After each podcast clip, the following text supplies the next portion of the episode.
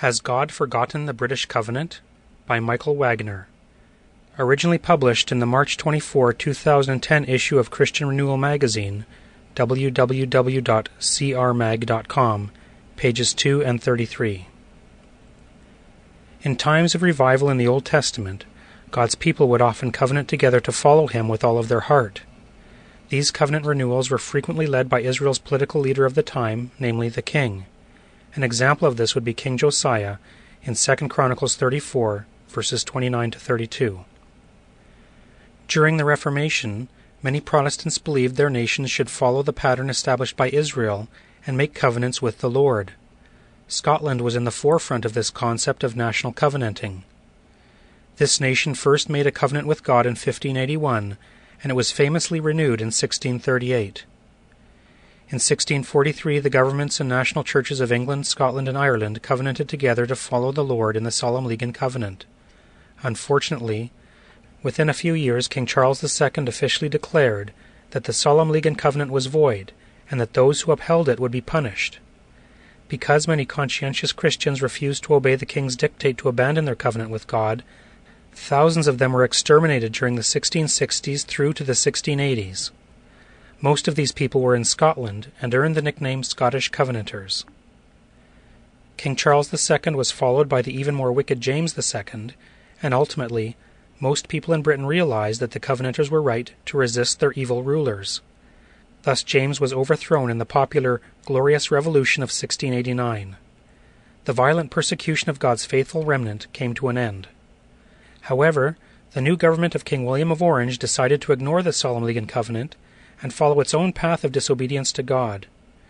William was a good man in many respects, but his government refused to uphold the covenant vows taken by England in 1643. While most people accepted this because William was so much better than Charles and James, a remnant of Covenanters refused to accept the new governmental and ecclesiastical situation known as the Revolution Settlement. This remnant would slowly grow over time into the Reformed Presbyterian Church of Scotland, RPCS, the Reformed Presbyterian Church of Ireland, RPCI, and the Reformed Presbyterian Church of North America, RPCNA. The events of the 17th century are long past, and few people have any idea about those events and their significance. Even the ecclesiastical descendants of the Covenanters, the Reformed Presbyterians, are frequently ignorant of their past and what it means for today. Then again, what does it mean for today? Is national covenanting a biblical ordinance as the 16th and 17th century Presbyterians believed? If so, is the Solemn League and Covenant a biblical covenant? And would anybody be bound by it today? In 1643, the legitimate ecclesiastical and civil rulers of Britain swore that they and their descendants would serve God and obey His word. Let me offer for your consideration that because this covenant was biblical, the obligation to keep it is still in effect for the three original nations as well as the nations that descended from them, in particular, the British settler nations of Canada, Australia, New Zealand, and the USA. If this line of reasoning has any legitimate basis, then these nations are covenant breaking nations under judgment from God. I realize that this article will appear to be obscure and perhaps bizarre to most people. But even if you think I may be off my rocker, if you consult mainstream historical sources, you will see that the historical events outlined above actually did occur.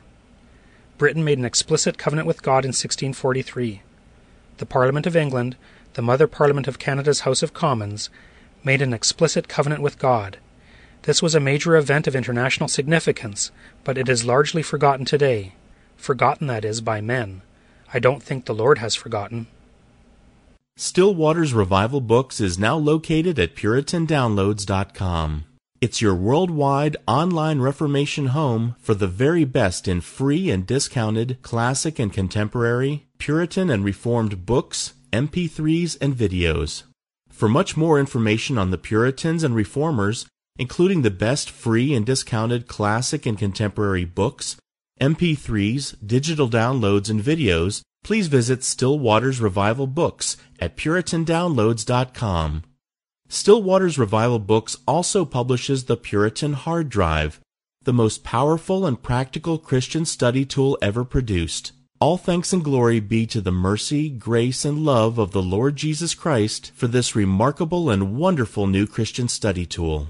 The Puritan hard drive contains over 12,500 of the best Reformation books, MP3s, and videos ever gathered onto one portable Christian study tool. An extraordinary collection of Puritan, Protestant, Calvinistic, Presbyterian, Covenanter, and Reformed Baptist resources. It's fully upgradable and it's small enough to fit in your pocket. The Puritan hard drive combines an embedded database containing many millions of records with the most amazing and extraordinary custom Christian search and research software ever created. The Puritan hard drive has been produced to assist you in the fascinating and exhilarating spiritual, intellectual, familial, ecclesiastical, and societal adventure that is living the Christian life.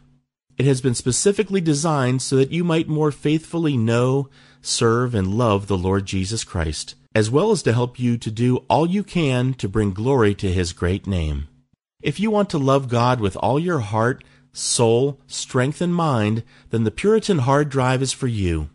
Visit PuritanDownloads.com today for much more information on the Puritan hard drive and to take advantage of all the free and discounted Reformation and Puritan books, MP3s, and videos that we offer at Still Waters Revival Books.